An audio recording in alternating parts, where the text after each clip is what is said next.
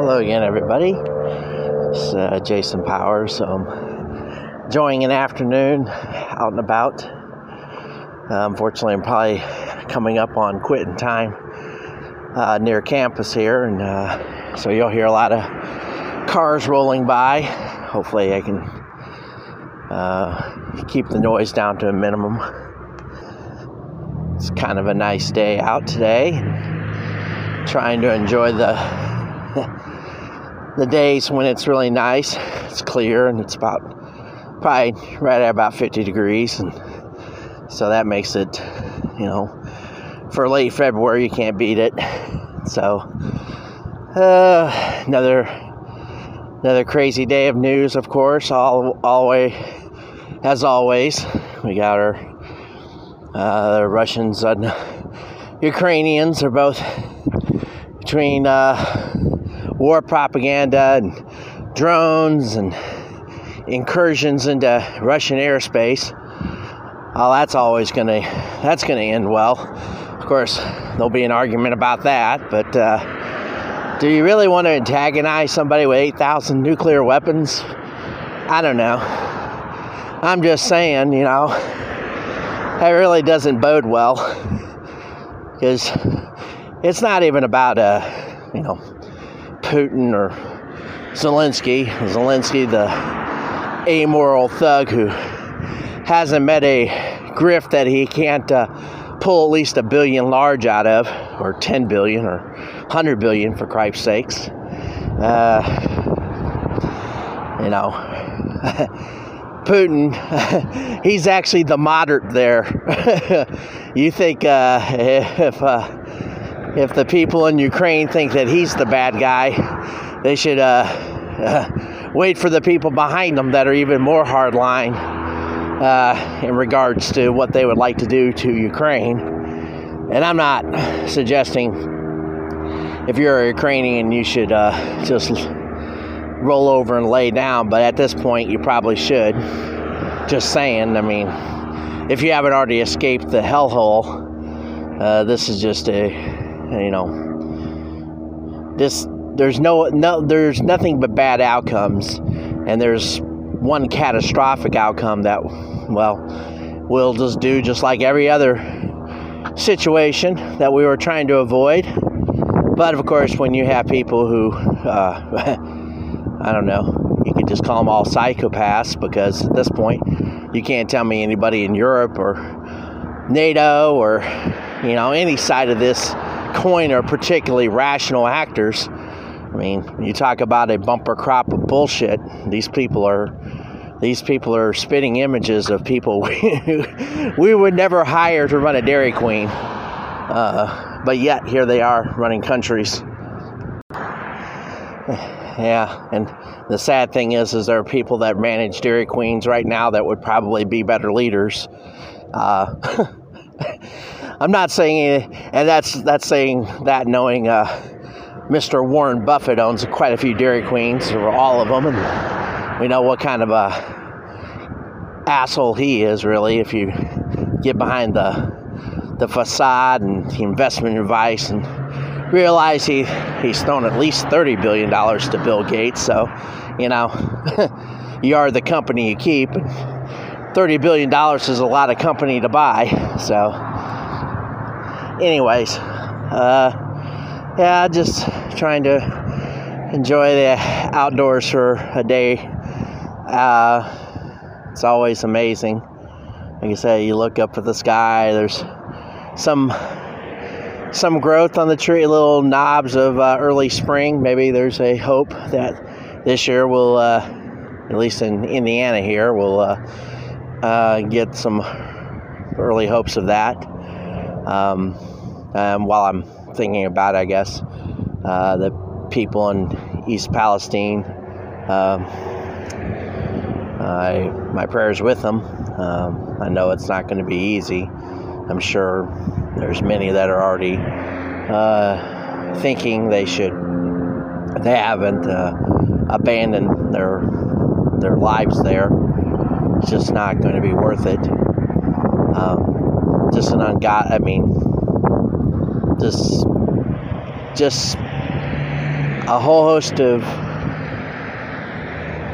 bad bad decision making, malevolent decision making. Who the hell knows at this point? It's not like you can really. It's hard to decouple the two. Are they are they just that stupid, or are they are they this evil? We don't, you know. And we certainly know the response has been, I would say, predicated on the malevolence malevolence level, and I haven't really uh, delved into that or uh, tried to, uh, you know, consolidate that down to some kind of uh, posting of whatnot because I, you know, I don't really. I try to move uh, towards a, I guess you could say more, um, I guess possible analysis or an uncovering of crimes, which is why I focus so hard on this uh, active Hunter Biden uh, LNG deal because it's still active and we're just still trying to determine whether or not he actually does own an LNG a percentage, or is he holding it for uh, the CCP? Um, is there a uh, we won't know here until until pretty re, uh, this month actually this month month upcoming uh, whether that's actually the case. Uh, at least uh, they're supposed the the way the SEC filings stated that they had two two months from their initiation of this deal to uh, formulate a business. Which, that being said, so there's about 260 million dollars, give or take, depending upon how much the lawyers have gotten in the uh, the documentation and uh, initial offerings and stuff like that. Because they did an IPO in 2022. I think I think it was either that or late 2021. They added on the Nasdaq for a period of I think I don't know, about 10 months or so, give or take. And um, so, based upon that, and when I say it was on the NASDAQ, I mean, the stock didn't move. It, it stayed right around $10 a share. There's like 25 million shares outstanding or something along that lines. And uh, yeah, there's just a, there's a there's a significant portion that's owned by a, uh, a sponsor and that sponsor actually kicked off that deal in uh, 2020. It was in June of 2020, and they did some minor. it wasn't even uh, a million dollars. It was uh, substantially less than that. So they got uh, Class A ownership, and then they got some Class B stock. And I haven't, I haven't done all the mathematics of it all because really, when it comes down to it, I'm just curious about who owns the 22.5 percent and who who is actually the owner of that and why were they and why is Glenfarne being supported by the people that the Chinese Communist Party uh, Jia Bao told told them to uh, get involved with uh, specifically they did it through a subsidiary nonetheless. It was Infigen and the Infigen uh, did a partnership with the partner group. These names are really let's just say uh, generic, and they do that for a reason, I think, just to hide the hide what's going on because you know calling it a group or just it makes it so people their eyes glass over and they don't really pay attention to who you know those names are just very gen- vanilla generic. Uh, they don't really you know stick out now, of course they're new but uh, they're not something that you would uh, go looking for right away and they're located usually uh, like uh, so Glenfarne. Uh, they have like ten locations. So Panama City, uh, I think it's uh, Colombia. Let's see who else. Well, two two locations in Texas, Dallas and Houston. Houston being where the Magnolia LNG is at. even though Magnolia LNG technically operates out of Louisiana and the Texas LNG that they also are involved with is down in Brownsville. Uh, that's been a uh, that's a mature project. Uh, they're actually pull, uh, you know, as far as there's there's a flow there as far as LNG. I'm not going to pretend to know anything about LNG because I don't.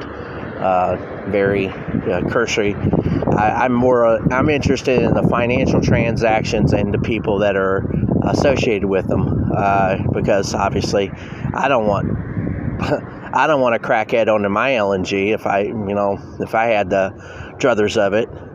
I think we should be energy independent. We need to have people who know what the hell they're doing, and that guy does not know what he's doing, and he should be in jail. But uh, you know, I am but one person. I do find it interesting that attorney generals around the country, including Texas and, and Louisiana, uh, can't do what I've just done and connect the dots and, and actually get some uh, legal paperwork going to find out exactly what Glenfarne is doing in their jurisdiction and what, pray tell, is the ownership uh, explanation why is there a masked owner of this uh, of this group that they put together?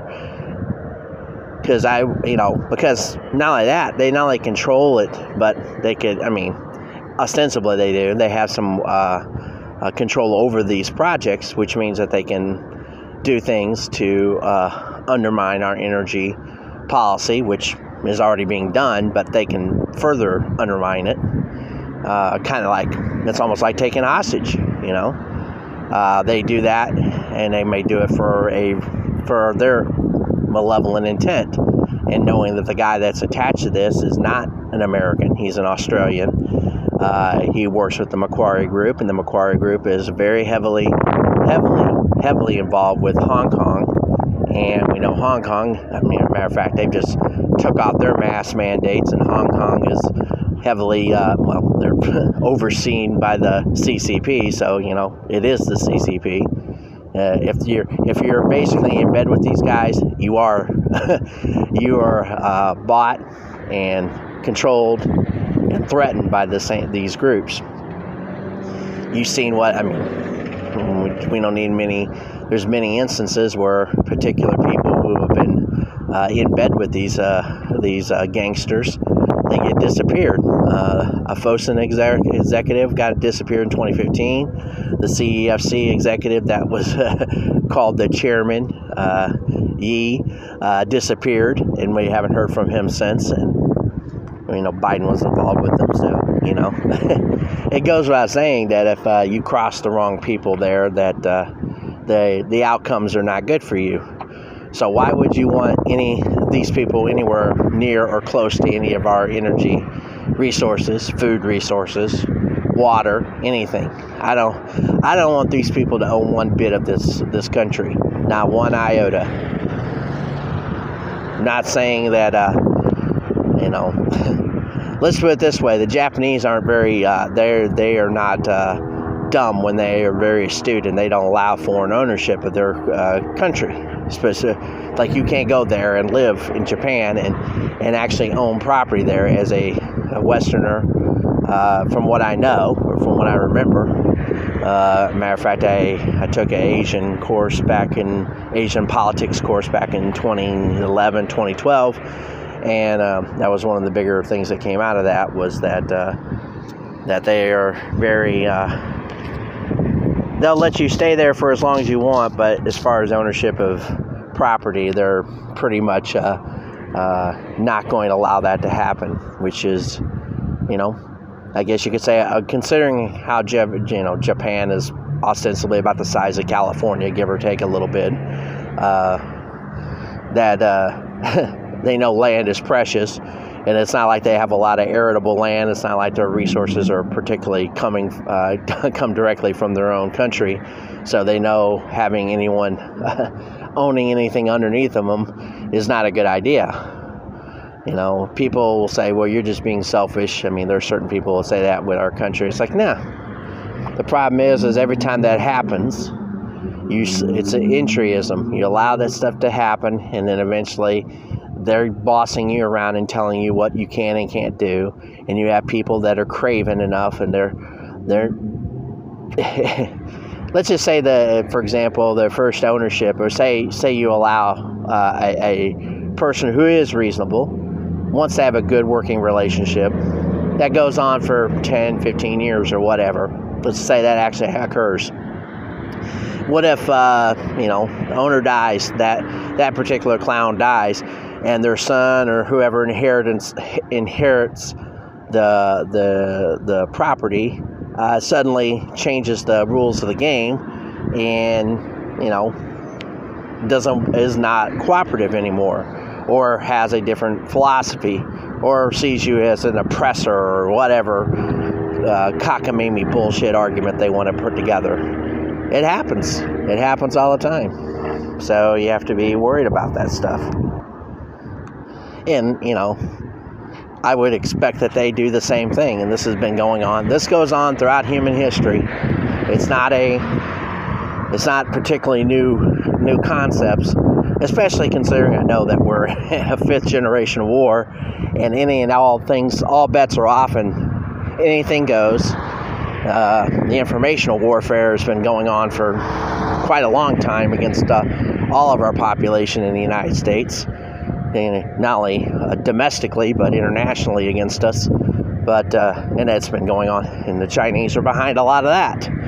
I hate to be in Britain, but uh, sure, uh, you know they bought and sold uh, the BBC multiple times. Not that the BBC was a, a truth of, uh, you know, they're run by Intel themselves, and our standard media out of uh, the particular places in D.C. and North uh, New York are definitely run by our intel agencies, uh, the State Department.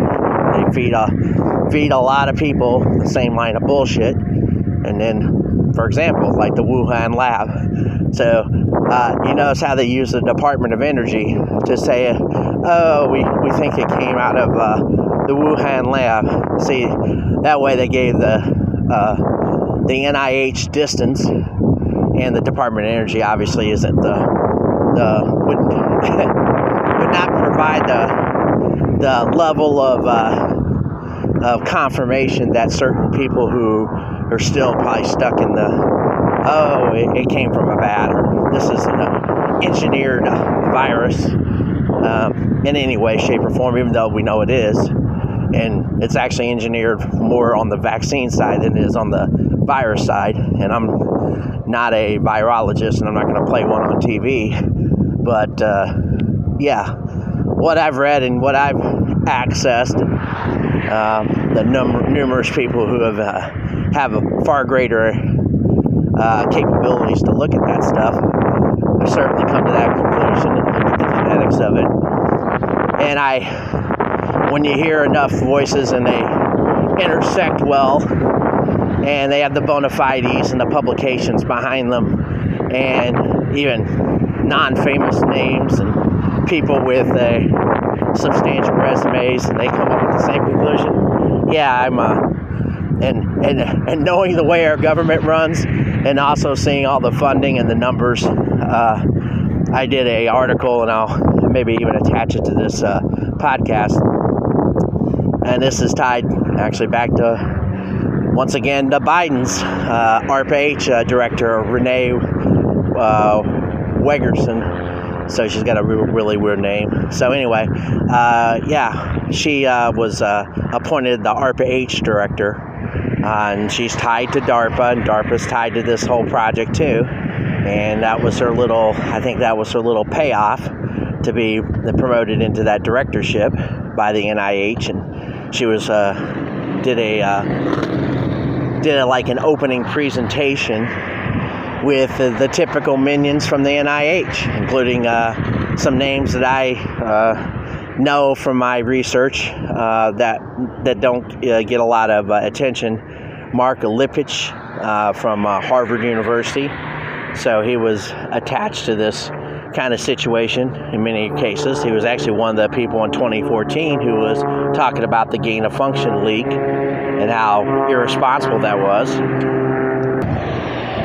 So, uh, from that standpoint, you know, it's kind of interesting that he was that, you know, that was one thing too, though. That was under the Obama administration, and and of course a different time frame, and so uh, he's rather quiet now. I don't think his uh, matter of fact he was one of the one of the group along with uh, what's her face uh, Rochelle Walensky that published in the Washington Post to uh, do the takedown of uh, of the Great Barrington Declaration. So he's not on the he's not on the side of good. He's just on the side of whoever pays his paycheck and whoever politically aligns to him. And of course, being attached to Harvard, he might as well just you know he works for the he works for the the powers that be. He doesn't work for any of us. And I don't want to make it about him, but uh, anyway, I, I, did this long article. There's a lot of information regarding not only that her position, but the fact that Metabiota came back up again, and they said a, a sold an epidemiological databases. This uh, company called Bacchus Inc., which was formed in 2021, and lo and behold, it was just a uh, shell uh, uh, shell company uh, for the storage of Metabiota, and then they sold their this unit, their subunit Metabiota, in a deal, and it was in SEC filings, and you can see all the information. And uh, I guess initially the, uh, their initial public offering was something around seven and a half million dollars. They had this attached to this company, and uh, they generated a twelve million dollar sale to Ginkgo Bioworks and they did that in August of uh, 2022. And right at the same time, the CDC offered Ginkgo, uh, Ginkgo Bioworks a 16 million to 61 million dollar contract that was tied to uh, uh, some kind of management of uh, children vaccines and preparation. You know, database data collection. It's always tied to something. They make it they they never get into specificity, so you don't really know exactly what's going on there, which is of course exactly the way they want it. So they still they got that contract in place. They traded her to the NIH, and along the same lines, the the CEO of uh, Metabiota came over to Ginkgo. So it was like, I mean, literally, it was like a baseball deal. There's money involved. There's a trading of players there's like a you know technically you could call it a three-way trade. You know each uh, the company um, Bacchus and uh, Ginkgo Bioworks and then the NIH or or I guess you could say just the federal government because I don't know if ARPA-H is technically under uh, the NIH or NIAID but they're in the the the conglomeration of of uh, medical institutions that are located in Washington, D.C. So I'm going to leave it there for now, and I'll attach that article, and those who have recently joined can read that and give me your thoughts.